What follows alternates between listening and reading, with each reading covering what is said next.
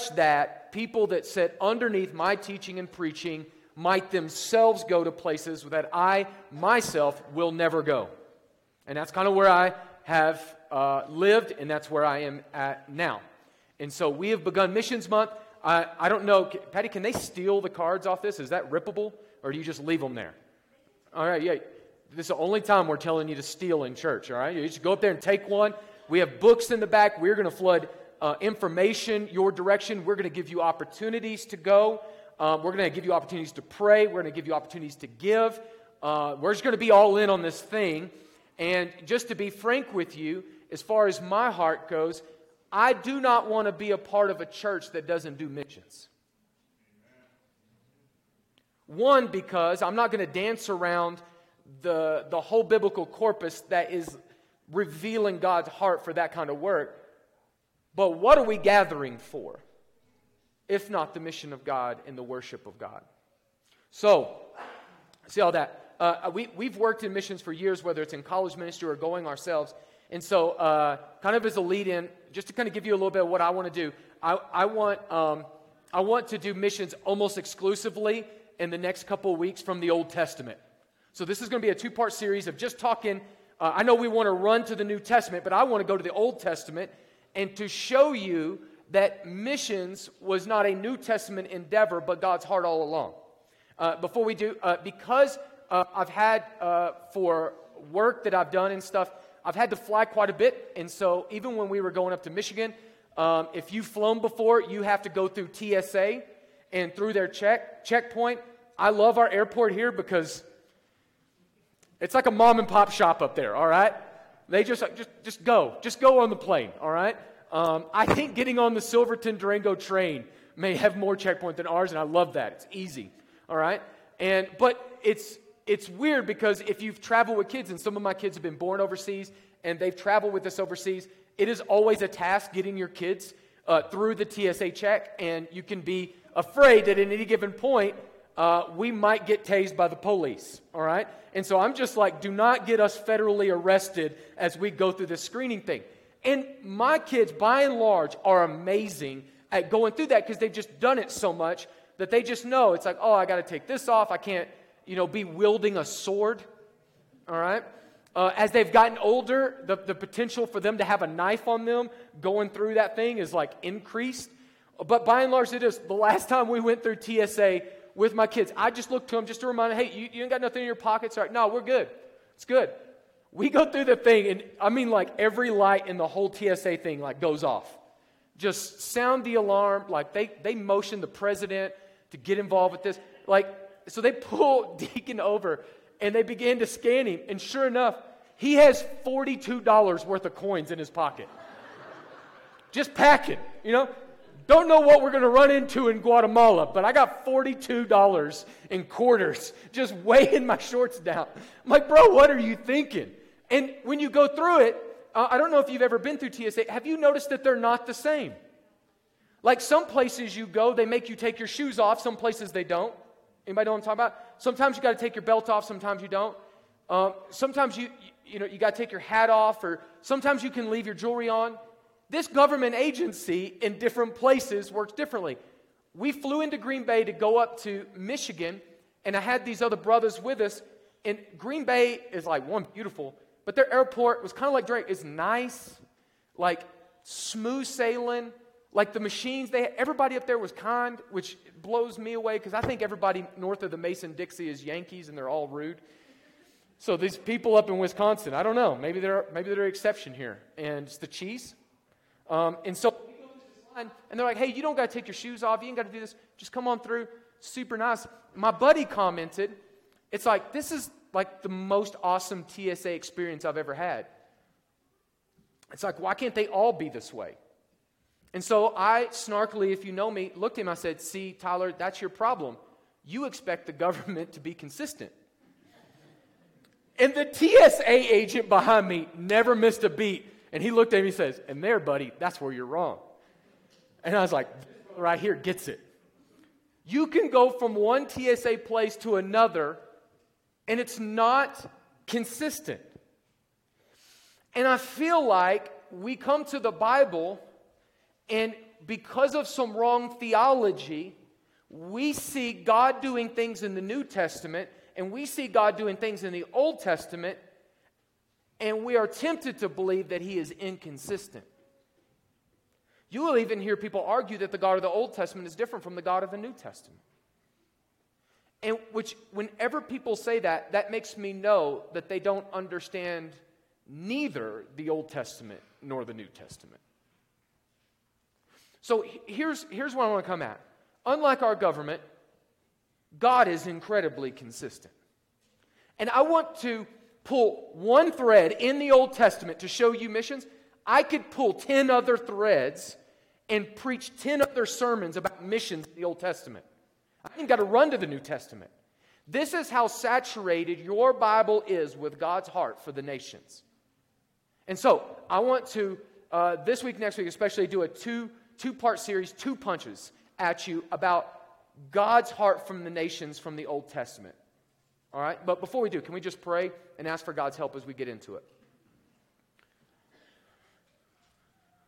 Dear Heavenly Father, hallowed be thy name, thy kingdom come, thy will be done on earth as it is in heaven, the whole earth, all the earth.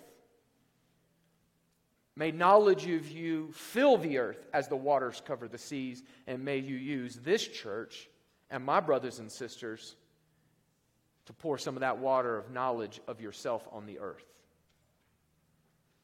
God, we come and we ask for you to pastor us and to be the teacher.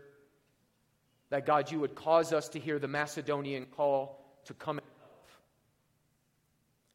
God, I believe in my heart there are people in our church here and joining us online that you are going to call to cross cultural, international, nation reaching missions. They're going to hear the, the Macedonian call to Indonesia, to Tanzania, to Cambodia, to Nepal. They're going to hear the Macedonian call to Kazakhstan. And they are going to leverage their lives so that a current people group that is unreached becomes reached, and there's a church family that loves like this church family in a place where it doesn't currently exist. You're going to cause those things that be not to become as they are. And you're going to use weak vessels like us. That's my belief, God. And so I come asking for that, begging for that, wanting to preach like that because of the promises and the truths I see in Scripture. And so, God, keep your word. Keep your word by continuing the mission and finishing the mission and using your church to do the impossible. God, we ask and come pleading for you to be consistent. And don't overlook us. As you've used saints in the past, use us. We beg that and ask that you'd use our time in the Word to, to pull it off. So move stony hearts that are here. Raise up young people that are here. Convince our older saints they're not done.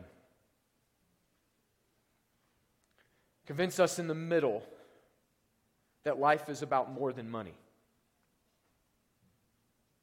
Do glorious things, we pray in Jesus' name. Everybody said, Amen. So I want to um, teach what the Bible is going to affirm that Jesus is the same yesterday, today, and forever. Here is the wrong understanding that I want to go at the jugular of, and that is that missions is a plan B New Testament invention of God that spurred up at the teachings of Jesus. And I know our tendency is going to be to run a run to the Great Commission, which is a motto of my life. I love the Great Commission and I love my Jesus. But I think there is a misinformation that comes to us when we start there and then we don't see what God has been doing all along to roll out the red carpet and invite the nations to come and be his people. So the Great Commission is great and it's easy, but I think that I want to attack some of our unfamiliarity with the Old Testament. In particular, I think many of us suffer from a dispensationalist theology that tries to separate the New Testament and Old Testament. Do you realize that that separation in many ways is artificial? I do not like the separation because here, let me even like throw it at you like this: Is John the Baptist Old Testament or New Testament? Yeah. Yes. Jesus. That's that one time the Sunday school answer doesn't work. You can't yell Jesus at all of them, all right? But there's that gets tricky, right? We have got this separation in our mind that can often be unhelpful for understanding all of redemptive history as cohesive. Are you tracking with me so far? And I think that this idea of like even church in Israel, Old Testament, New Testament, plan A was Israel and plan B was the Gentiles, is missing what is clear in the text. So uh, that's a premise. I put my cards on the table. I want to look at particularly the life of Abraham. But before I do, just to give you a little bit of argument that the Jews in the Old Testament were already doing missions, I want to turn here to Matthew 23 15. Woe to you, scribes and Pharisees. This is Jesus speaking. Hypocrites, for you travel across sea and land to make a single proselyte or convert. And when he becomes a proselyte or convert, you make him twice the child of hell as you yourselves are. Now, one thing we would note is they're traveling over land and sea to win converts. I mean, that's, that's missions. Now, argue, I'm going to agree with Jesus. They're, they wrong motivation, doing it wrong. I mean, like Mormons, you're twice the sons of hell that, that you're making them into. But do you understand that the Jews were already doing international cross cultural missions before Jesus instigated or inaugurated the Great Commission? Otherwise, this teaching makes no sense. Where do they get that kind of theology? Okay, so go to the next slide. I want you to turn to Genesis chapter 12, looking at 1 through 3. Genesis 12, 1 through 3. Into the life of Father Abraham. And if you've been in Sunday school, you know he has many sons. Many sons as Father Abraham. I'm one of them. So are you. So let's just let's just praise the Lord, y'all. Man, that'll preach, won't it, Randy? That's good. Now the Lord said to Abram, all right, so he's got this other name. Go from your country, get out, leave. The call of Abraham was a call to leave. Matter of fact, they're going to call him the first Hebrew. The word Hebrew means wanderer, uh, which is where Tolkien's going to pick up that not all who wander are lost. You ever heard that? That's from Lord of the Rings. That's not from the Bible. But he picks that up from Hebrew, which means wander. And the Bible would describe Abraham, Father Abraham, as my father was a wandering Armenian. Abraham was a Gentile. He's from Ur of the Chaldees, and God called him from a Gentile land and called him to himself as the man of God, the man of faith. Go from your country and your kindred and your father's house to the land I will show you. God, where are we going? No, no, no. Believe me, trust me, and then I'll show you. Take your first step of belief, and when we get there, we get there. Feels like me explaining to my kids every time we get in the car. And I will make you a great nation. All right, I'm in on that. And I will bless you and make your name great. Now, I'm going to argue that this is actually pointed at Jesus in Abraham biologically, which I'll get in that in the next passage. But hang with me. So that you will be a blessing. The blessings of God to the people of God were never meant to terminate on us. We are blessed in order to be a blessing. Do you see it? I let me put it to you a different way. I have never seen a church that's healthy that focuses entirely on itself. By the way, I've never seen a Christian that's healthy that focuses entirely on themselves. Self centeredness is toxic for our spiritual life. To only think about, be consumed with, and spend money on ourselves is absolutely toxic for us. We are blessed in order to be a blessing. Amen? This is why, Dennis, we're going to give as much money as we possibly can to benevolence. Right? Randy's on the mission team. We're going to give as much money as we can at this church to missions. We want to support, we want to be ridiculous in how we support our local ministries. Right? And we think that's a good church. Not hoarding, right? Building bigger barns, but giving. That's true for an individual Christian, and that is true for the people of God. You are blessed that you, so that you will be a blessing. Verse 3 I will bless those that bless you, and him who dishonors you, I will curse. And in you, so this is the call of Abraham all the families of the earth shall be blessed. All? In you, there's something in you, which I'm going to argue is Christ in Abraham, in his seed, which we're going to get into in chapter 17. In Jesus, every people group on the earth is going to be blessed. And that's exactly what our sister was telling us about. There are ethnic, linguistic groups, some 17,000 ethnic groups that we define as people groups. And every single one of them is going to have a tithe of people that call upon the name of the Lord Jesus Christ and are saved. They will be with you in heaven.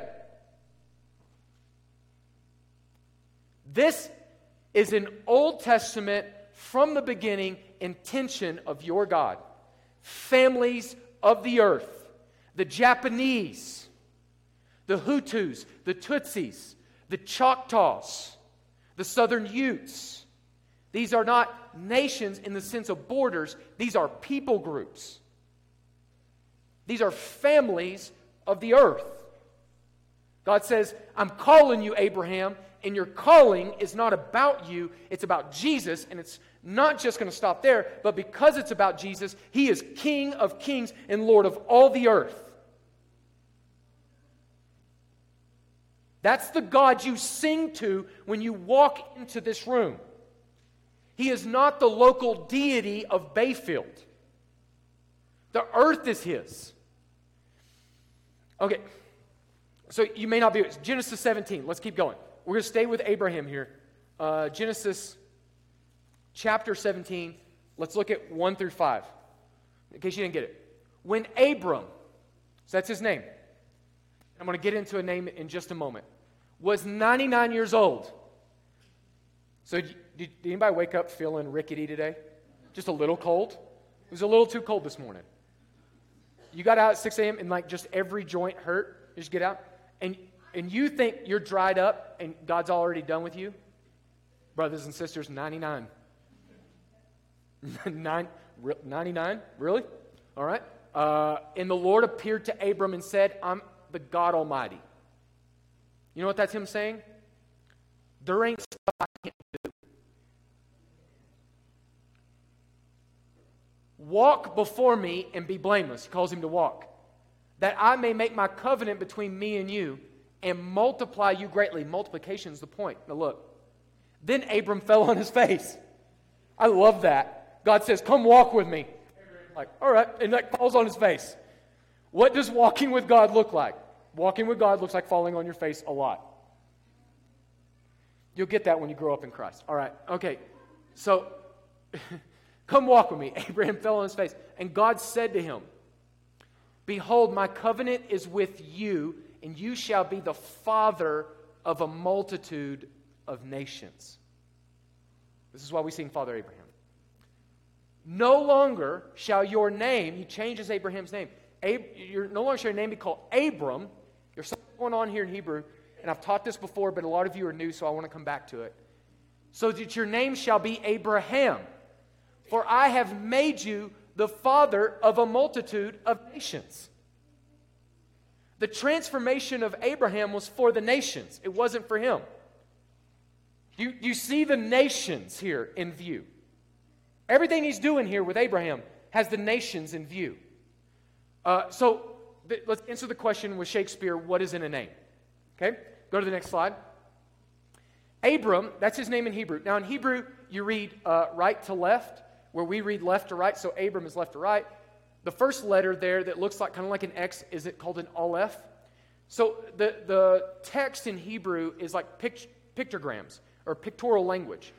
So Aleph is the first letter, which we actually get the letter A from, which leads our alphabet. We get the word alphabet, Aleph, Bet, Gimel, Dalet, Hey. That's the first two letters of the Hebrew alphabet is actually where we get the word alphabet from. Aleph leads off. So that X used to kind of look like an ox. You know, and if you kind of squint your eyes, you know, if your kid was drawing it, you're like, hey, I drew an ox. You're like, oh, yeah, you did. Great. Um, so the Aleph was the leader. So there's things that are built into his name simply by the letters that compose it. So Abram means like great father, Avram, like or leader or le- leader, father of one. So even in his name is this idea, this concept of God calling be a leader, a great father. And then you see that he's put the hey, that symbol that's in red there, into his name. When he changes his name, he literally only adds one Hebrew letter. Okay? Sarah, likewise, a princess, is made Sarah, which is like mother of many. When you, when you, Abram, great father, into, go to the next slide. It'll actually explain this better than I'm doing.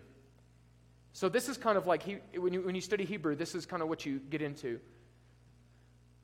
And so this is what's happening. Jehovah is a terrible thing, but Yahweh God's unpronounceable name, has the same letter. Hey, you see that kind of looking like a, a, a seven with a dash, all right? Abraham, Sarah, this is exactly how it's. And so if you read the Hebrew text, this is what it looked like. Go to the next one. So his first name, Exalted Father, there's a couple range there, Father of one he puts this letter in, he becomes the father of nations or the father of many. The box at the end of his name is basically many or a house or like a lot, multitude or a bunch of people. And Sarah, the same way. This letter in Hebrew represents the Holy Spirit. It looks like a sheet in the wind, kind of. So it's the idea of like God's wind or breath. So when in the book of Acts, like the Holy Spirit falls and it was like a mighty rushing wind. It's that letter in Hebrew. It's this picture of God's Holy Spirit, his Ruach HaKadosh, enters into Abraham and Sarah. And he, eh, this is the picture. He's like, listen, you're the father of one, but because the Holy Spirit's going to come in, I'm going to make you the father of a multitude. Now tell me how missions is only in the New Testament. He breathed his spirit into him. Okay, go to the next one. So, Genesis 22, flip over in your Bible. I haven't made my point yet. So let's get there. I'm going to warn you as you flip. The sermon's going to be a bit anticlimactic, so you got that to look forward to. Genesis 22. Um, and I'm going to start, let me read all of it. Start in verse 1. And these things God tested Abraham and said to Abraham, and he said, Here I am. And he said, Take your son, your only son Isaac, whom you love. Now, pause. Say you walked in here, you're an atheist, you've never played with the Bible. Doesn't that kind of sound like something? Your only son, whom you love? Like, you may not know much about Christianity, but we're kind of about this whole son thing. Only begotten, loved. Okay? So just right there, there, we, might be, we might be stepping in something and maybe you can smell it. All right? Whom you love, and go to the land of Moriah. Many scholars will say this is exactly where Golgotha is, but that's for another sermon. And offer him there as a burnt offering on one of the mountains which I shall tell you. Burnt offerings was when the offering was consumed by fire as though, like, say, one descended into hell or something. So Abraham rose early in the morning, saddled his donkey, and took two of his young men with him and his son Isaac. And he cut the wood for the burnt offering and arose and went to the place of which God had told him. And on the third day, Abraham lifted up his eyes and saw the place from afar. Then Abraham said to his young men, Stay here with the donkey. I and the boy will go over there and worship and come again to you. So, Abraham, possibly in this, already understands that even if his son is sacrificed, God will raise him from the dead and bring him back. which is kind of like this thing that we get into in Christianity called the resurrection. But I digress. And it, I love that it's about worship. Can't get into all that until next week. And Abraham took the wood of the burnt offering and laid it on Isaac, his son. I, I don't want to do any spoilers alert for the cross of Christ, but Isaac, as a prototype, was a son who carried the wood to his own sacrifice. And he took in his hand the fire and the knife. So they both went, both of them went together. And Isaac said to his father, My father. And he said, Here I am, my son. And he said, Behold, the fire and the wood, but where is the lamb uh, for a burnt offering? He's, he's, pretty sharp. He just realized, hey, uh, there's something missing here. Um, pretty critical. I don't know what kind of trauma and relationship they had after this, but uh, it's going on. Notice here that he is a lamb. First thing John said when he saw Jesus is, Behold, the Lamb of God who takes away the sin of the world. This story is not about Isaac, and it is not about Abraham. Abraham said, God will provide for himself the lamb for a burnt offering, my son. And boy, did he ever. And so they went, both of them together. Verse 9. And they came to the place of which God told him. And Abraham built the altar there and laid the wood in order and bound Isaac his son and laid him on the altar on top of the wood. Then Abraham reached out his hand and took the knife to slaughter his son. But the angel of the Lord called to him from heaven and said, Abraham, Abraham. And he said, Here I am. And he said, Do not lay your hand on the boy or do anything to him, for now I know that you fear God, seeing you have not withheld your son, your only son, from me. This story is about a withheld son because God is going to send his only son, whom he loves, and he is not going to withhold him. He is going to give his son for the salvation of the world. This is a promised son, and Jesus is what the Old Testament is going to say is the promised son. And Abraham lifted up his eyes and looked, and behold, behind him was a ram caught in the thicket by its horn. And Abraham went and took the ram and offered it as a burnt offering instead of his son. This is the whole Old Testament. There is a sacrifice that is not the son, that is a picture of the son that is to come.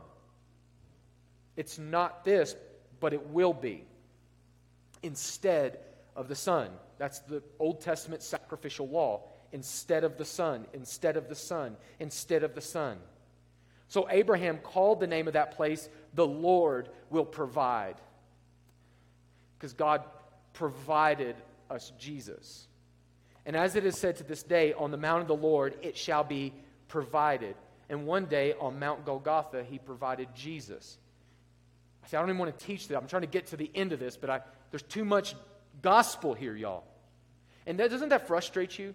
I feel like I've heard this story a thousand times and I never knew Jesus was so saturated in this text. Or the fact that the nations are going to be in view of it. Look at verse 15, and that's where this picks up. And the angel of the Lord called to Abraham a second time from heaven. He said, By myself I have sworn, declares the Lord, because you have done this and have not withheld your son, your only son. That's a weird, begotten, only begotten language. I will surely bless you and I will surely multiply your offspring as the stars of heaven. You know, tonight when we have very little light pollution or whatever, and hopefully there's no clouds, you want to get a picture of what the singing in heaven will look like? Go out in the perfectly black sky, look up in the heavens, and when you see the stars, you see the church.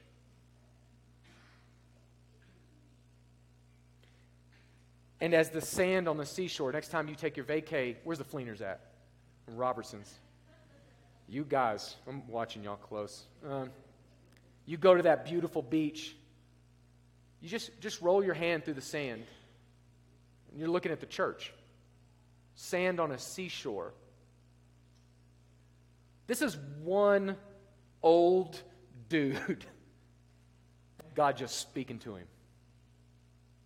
Stars sand. And your offspring shall possess the enemy or the gate of his enemies. Doesn't that sound what I taught you in Mark that the gates of hell will not prevail? It's exactly the same teaching. And in your offspring, this is a singular offspring. This is not the Jewish people. This is not a plurality of people. The word in Hebrew is singular seed. In your one seed, Jesus, who is going to descend through your, oh, this is King James language. Uh, the gates aren't here anymore. Your loins, right? Your singular seed through your through your offspring, one, shall all the nations of the earth be blessed. Some of you are going to go because of a descendant of Abraham, Jesus, and nations are going to be blessed because you're going to preach the gospel to them. Nations of the earth. The story of the sacrifice of Isaac doesn't stop with the boy and his father, it goes all the way to the nations. Because you've obeyed my voice. Because you obeyed my voice. All the nations of the earth, because of one singular seed, Jesus. All the nations of the earth are blessed. Do you believe that when the church goes on missions, we go on missions for the joy and blessing of nations that don't know Him. We go to stir their joy in worship that they currently are giving to idols. Now, I, I, I want to finish the, these texts because the New Testament finishes these. So I want to look at two passages really quick and then I'm going to let it kind of hit like a thump, and we'll see what happens. Go to the next passage. Turn in Galatians chapter 3, 5 through 9. We've taught through the book of Galatians. This should be familiar to you, so I'm not going to tarry here long. But you want to know how, let the Bible interpret the Bible, the Scripture interpret the Scripture? Galatians 3. Does he who supplies a spirit, speaking of God to you, and works miracles among you, do so by the works of the law or by the hearing with faith? right? Which, if they're going to have faith in here, someone's got to preach to them. That's uh, Romans chapter 10. Just as Abraham believed God and it was counted to him as righteousness. Know then that those of faith, that it is those of faith who are the sons of Abraham. It's not the blood in a Jew's veins that makes him a son of Abraham, it's the faith like Abraham in his heart. Thus, stars in the sky. Know then that it is those of faith who are the sons of Abraham. And the scripture, foreseeing that God would justify the Gentiles by faith, preached the gospel beforehand to Abraham, saying, In you shall all the nations be blessed. This is exactly, is this not what we've just been studying? So then, those that are of faith are blessed along with Abraham the man of faith. Turn to Revelation chapter 7, verse 9. After this, I looked, and behold, a great multitude. What does that sound like? That sounds like everything God promised to Abraham. That no one could number. Hey, while you're out there looking at those stars, just go ahead and count them off. from every, and this is where we, we get some parameters for our mission nation from all tribes and peoples and languages. This is where we get the idea of people groups or ethno linguistic groups standing before the throne and before the Lamb. Have we heard that language of Lamb? Clothed in white robes with palm branches in their hands, crying out with a loud voice, Salvation belongs to our God. Austin, we got to sing that song, right? Who sits on the throne and to the Lamb. And all the angels were standing around the throne and around the elders and the four living creatures. And they, like Abraham, fell on their faces before the throne and they worshiped God, saying, Amen. Look at that word blessing. We are blessed by God and we return that blessing toward God. And glory and wisdom and thanksgiving and honor and power and might be to our God forever and amen.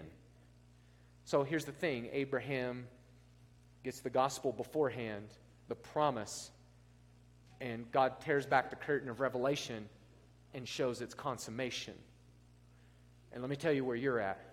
You're right here in the middle between the promise and the fulfillment. You live between Genesis 12, 17, and 22 and Revelation chapter 7, 9 through 12. That's where you're living. That's where you're going to live until God calls you home. That's, that's the rest of your days is between those two passages. So you asked me this. So what did the coming of Jesus and, the, and even for my Pentecostal charismatic brothers and sisters who snuck in here and trying to stay quiet during worship, so the charismatic people in here, so what, what did the falling of the Holy Spirit, Pentecost, and what is all of that thing? This would be my take, and I'll, I'll give you this. What did that mean? I think that's a fair question. I think it's one thing we got to say is that cover to cover, God's got one people of the Bible. He's got a bride, not a harem. He brings Jew and Gentile together into the people of God. Otherwise, the preaching of Jonah to Nineveh or Nahum or Rahab, who's actually in the lineage of Jesus, makes no sense because those are all Gentiles. He has one people of God, Old Testament, New Testament.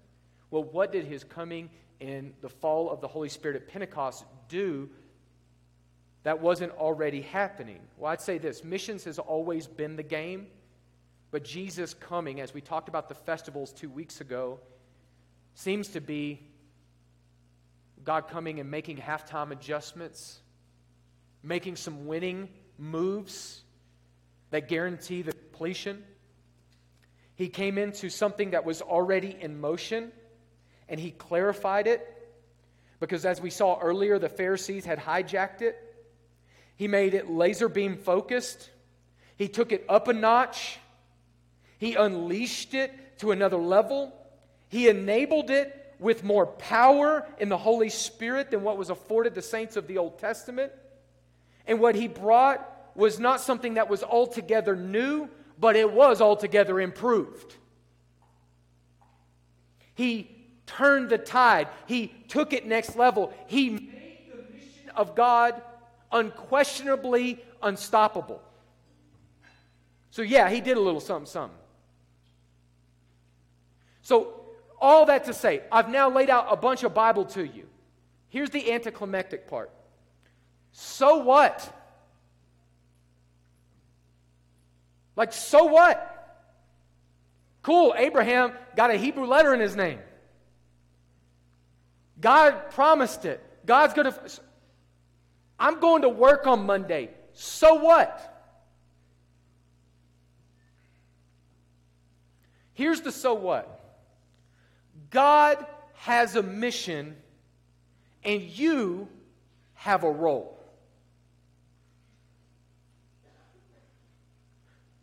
God's got a mission, and you have a role. You, a field operation tailor suited to you that begins in Bayfield and does not stop until the ends of the earth are reached with the gospel.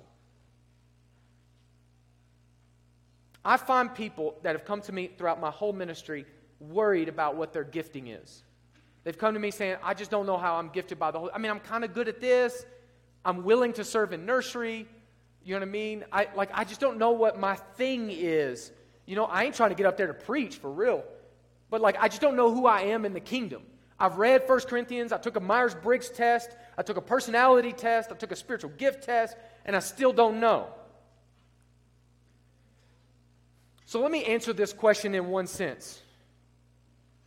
There are things about your gifting and calling that you only find in community as we are going together into the harvest. As long as you are standing outside the game in the bleachers, you will never have it revealed to you your best fit on a team that is sacrificing out on the field. You cannot sit on the fringes saying, God, show me how I'm gifted, and like figure it all out for me. You, like Abraham, have to take the step, with other believers in community toward the harvest that is most readily available to you. And in that moment, as you begin to labor, I find God just reveals who He is. He shows you how you best fit on the team and you make most use for the kingdom. But you, if you want to stay confused about who you are in the kingdom, then remain disengaged from missions. That's what I'm trying to tell you. And make yourself minimally available for God to use. And I promise you, you'll spend the rest of your, your life chasing your tail confused about how you fit the kingdom of God. But you come with your yes ready, like Abraham did, and say, God, I don't know. I know you're calling me to leave this and to go this, and I don't know what that'll mean, but I'm in. If you do that and you take a step in that direction, I promise you, God will reveal to you not only who you are, He'll reveal to you who He is. In depths and ways you wouldn't know otherwise. Okay. So, I've got. Here's the, so let me give you some steps. Let's go real practical here. Let's take some steps. First thing, my first encouragement to you as a pastor of, okay, so what? My first practical steps to you is begin now to pray. There are prayer books on the back that will get you knowledge, give you knowledge about unreached people groups around the earth. Begin to pray for our existing missionaries and the people that are there. Begin praying. I do not want anybody finishing missions month without asking the question whether God is calling you to go somewhere else to do this kind of work. Nobody makes it out of this month without taking the call of God to the nations seriously. And if God tells you to stay here and com- con- continue to evangelize the liberals of Durango, praise God, I'm going to celebrate with you. And if God says, hey, get your butt, you got to go some, I'm moving you somewhere else, I'm going to celebrate that with you, and we're going to do our best to help you get there. Amen? But here's the thing you pray, you ask. And I have seen people, you say, I'm too old for all that. I have seen people in their 80s in my church up and move to a foreign country and use the twilight years of their, lab, their lives for the kingdom. There is no one too old to pray this prayer. And I don't know about the young people we got in here, nobody's too young now to be considering that this may be one of our children's call on their lives. So I say, one, begin to pray. The second thing is start here. I seriously, this is me, doubt that God is going to call you cross culturally to Kazakhstan to do something that you're not doing in Ignacio. Like if you're not sharing the gospel here, where you already have the language and the connections, y'all tripping thinking that you are prepared to go somewhere else and do it. So, my first encouragement is start here.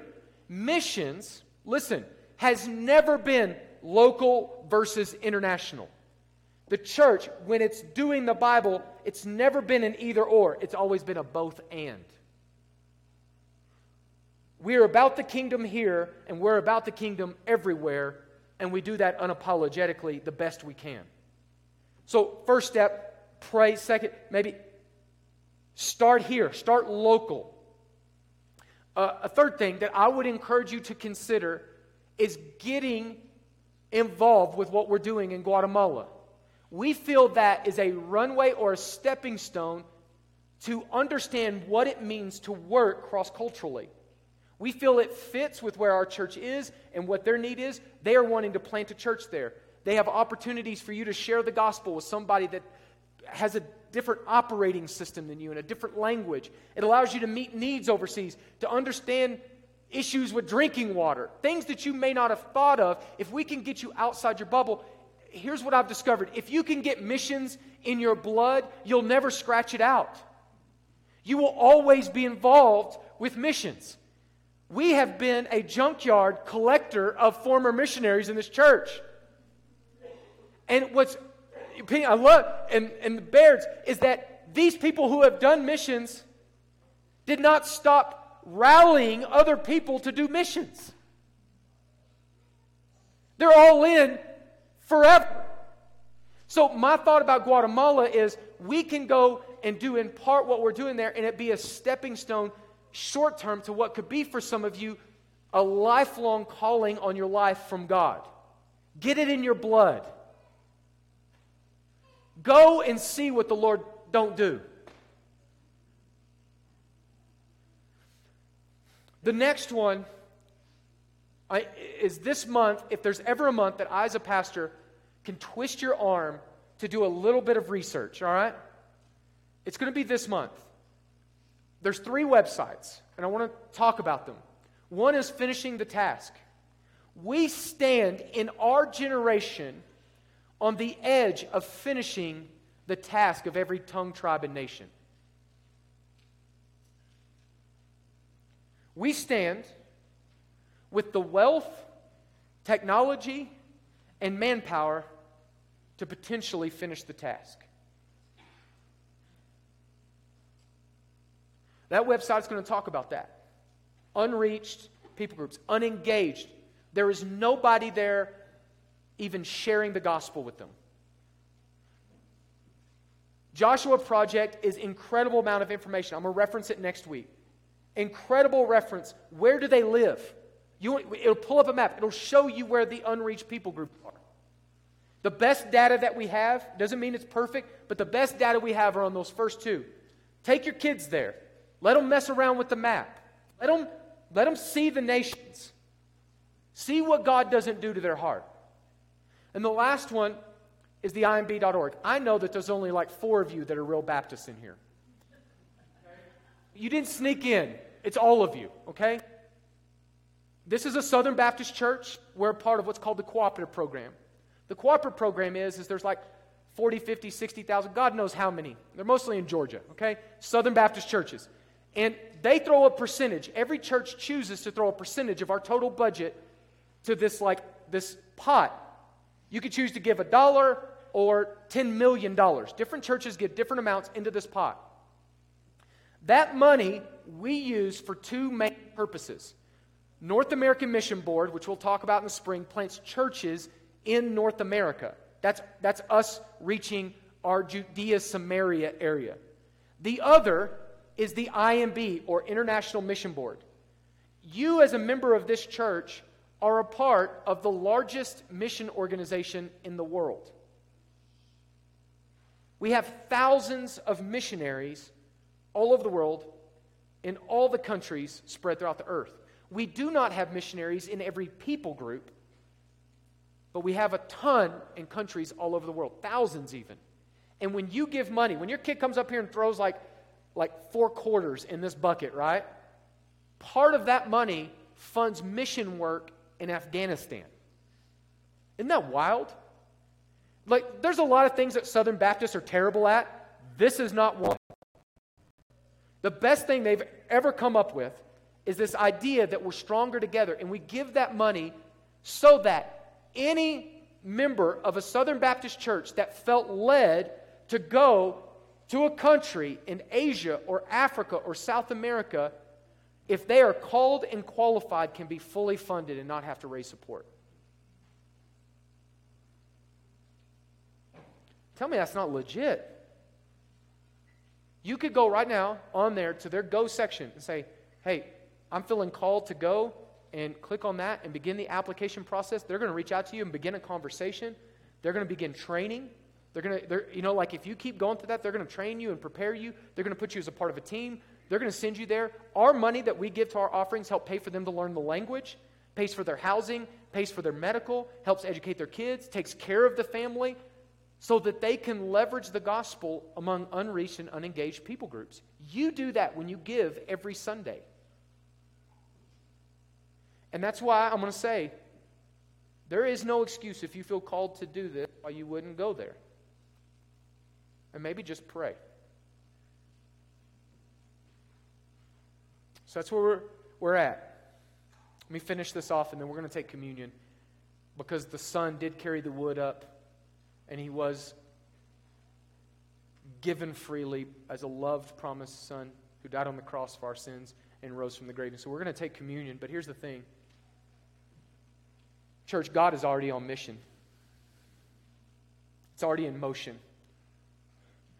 And my belief is that some of these unreached, unengaged people groups will become sons and daughters of Abraham by faith, just like you, because some of you are going to go, and some of you are going to send. God's already on mission. He's been on mission in the Old Testament. He will stay on mission until the task is done. And so, I want to, on behalf of the nations, issue the Macedonian call. The Macedonian call was a call that Paul got in the New Testament where he had a dream that a man was waving to him saying, Come over and help us. Come help us. Come help us. The calling was to come help. Of course, once he got there, he got to Europe. It wasn't a Macedonian man, it was Lydia, the first European convert, was a woman. So, on behalf of the nations and a God who is calling and inviting his people on mission, I want to invite you to come and help in Cambodia, in Kazakhstan, in Zanzibar, in China. I want you to come and help in Europe, in South America, in Guatemala. I want to invite you to come and help to the ends of the earth. Can I pray for you? And then I'm going to invite you to come take communion.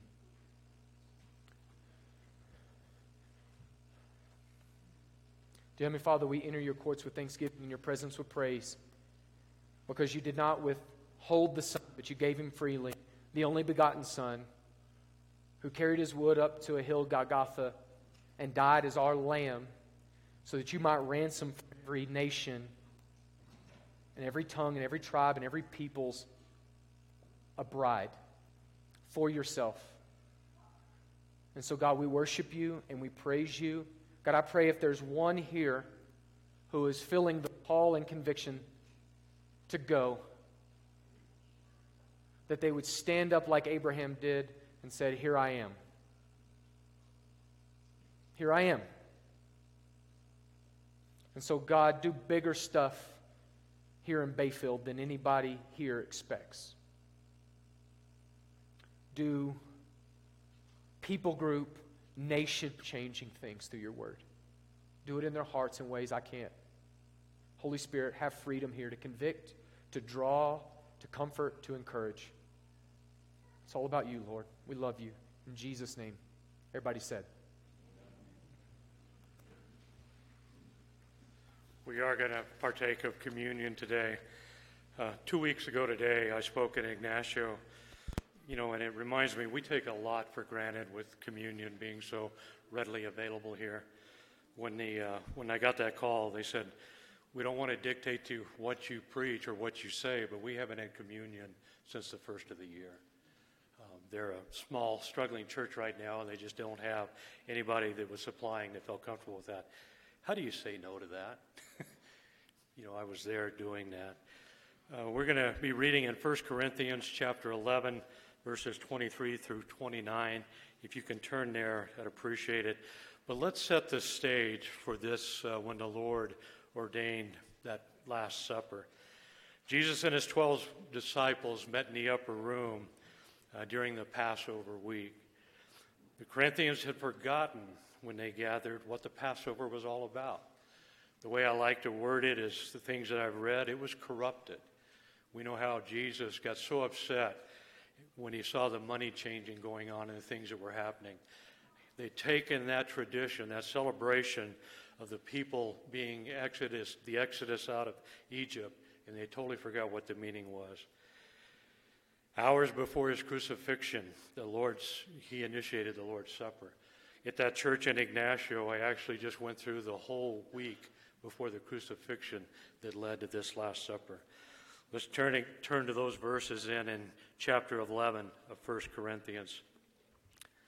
For I received from the Lord that which I also delivered to you, that the Lord uh, that the Lord Jesus, on the same night which he was betrayed, took bread, and when he had given thanks, he broke it and said, Take, eat. This is my body, which is broken for you. Do this in remembrance of me. In the same manner, he also took the cup after supper, saying, This cup is the new covenant in my blood. This do as often as you drink it in remembrance of me. For as often as you eat this bread and drink this cup, you proclaim the Lord's death till he comes. Therefore, whoever eats this bread or drinks this cup of the Lord in an unworthy manner will be guilty of the body and blood of the Lord. But let a man examine himself, and let him eat of the bread and drink of the cup. For he who eats and drinks in an unworthy manner eats and drinks judgment to himself, not discerning the Lord's body. There's, there's specific things that are here, and we've addressed these in the past. But this is an ordinance. This is a commandment from our Lord to do this. We do this as an act of obedience. You know, it's a, one of the two ordinances we, we, uh, we honor in this church. It's an act, act of thanksgiving. We're thankful for the salvation that we have through God's Son, Jesus Christ. It's an act of representation. Jesus gave his life for all people. It's an act of examination, something that I think that we probably do far too little of. We don't really examine ourselves. Are we worthy to partake of this? And then in a roundabout way, we'd say also that it's for believers. Parents, make sure that you're in a position where you're talking openly with your children. If they're not at that age where they've accepted Christ in their life, the Word says they should not partake of this. Uh, this can be a time for open discussion during this. Have that conversation if it's necessary. Act of proclamation. We're proclaiming that Christ is our Savior. And then the final thing is an act of, of uh, anticipation. Christ will return soon. As Colby just pointed out, a lot of those stages are here as we reach more and more of the world. It's pointing to the fact that the end times are closer all the time. Will you join me in prayer? Father God, I thank you for this opportunity to partake of this ordinance. Father, we thank you for these elements that represent the life that was given, both the body and the blood, for our salvation. We pray we do these things in, in your Son's name, Father. Amen. Come now and take of the uh, take the elements, and then we'll take those when you get back to your pew.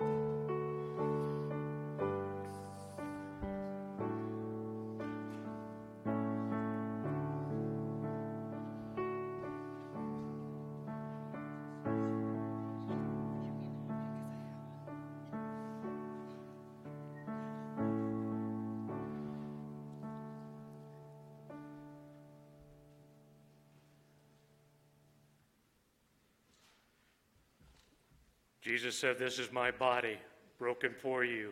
Take, eat in remembrance of me.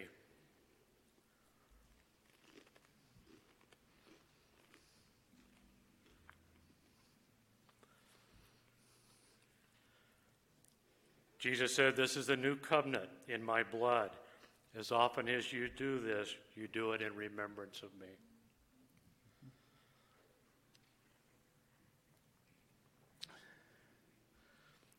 Later that evening, Jesus goes to the Garden of Gethsemane. We're familiar with the story. When I reread this in preparation for the sermon in Ignacio, my uncle had reminded me of something that I hadn't even really taken into account. With the disciples falling asleep, Jesus in agony, let's read uh, Luke 22, verses 41 through uh, 40, 44. And he was withdrawn from, from about a stone's throw, and he knelt down and prayed, saying, Father, if it is your will, take this cup away from me. Nevertheless, not my will, but yours be done. Then an angel appeared to him from heaven, strengthening him. And being in agony, he prayed more earnestly. Then his sweat became like great drops of blood falling down to the ground. Even the Son of God needed help. He needed that angel to strengthen him to get through what he was going through. It's just an amazing account.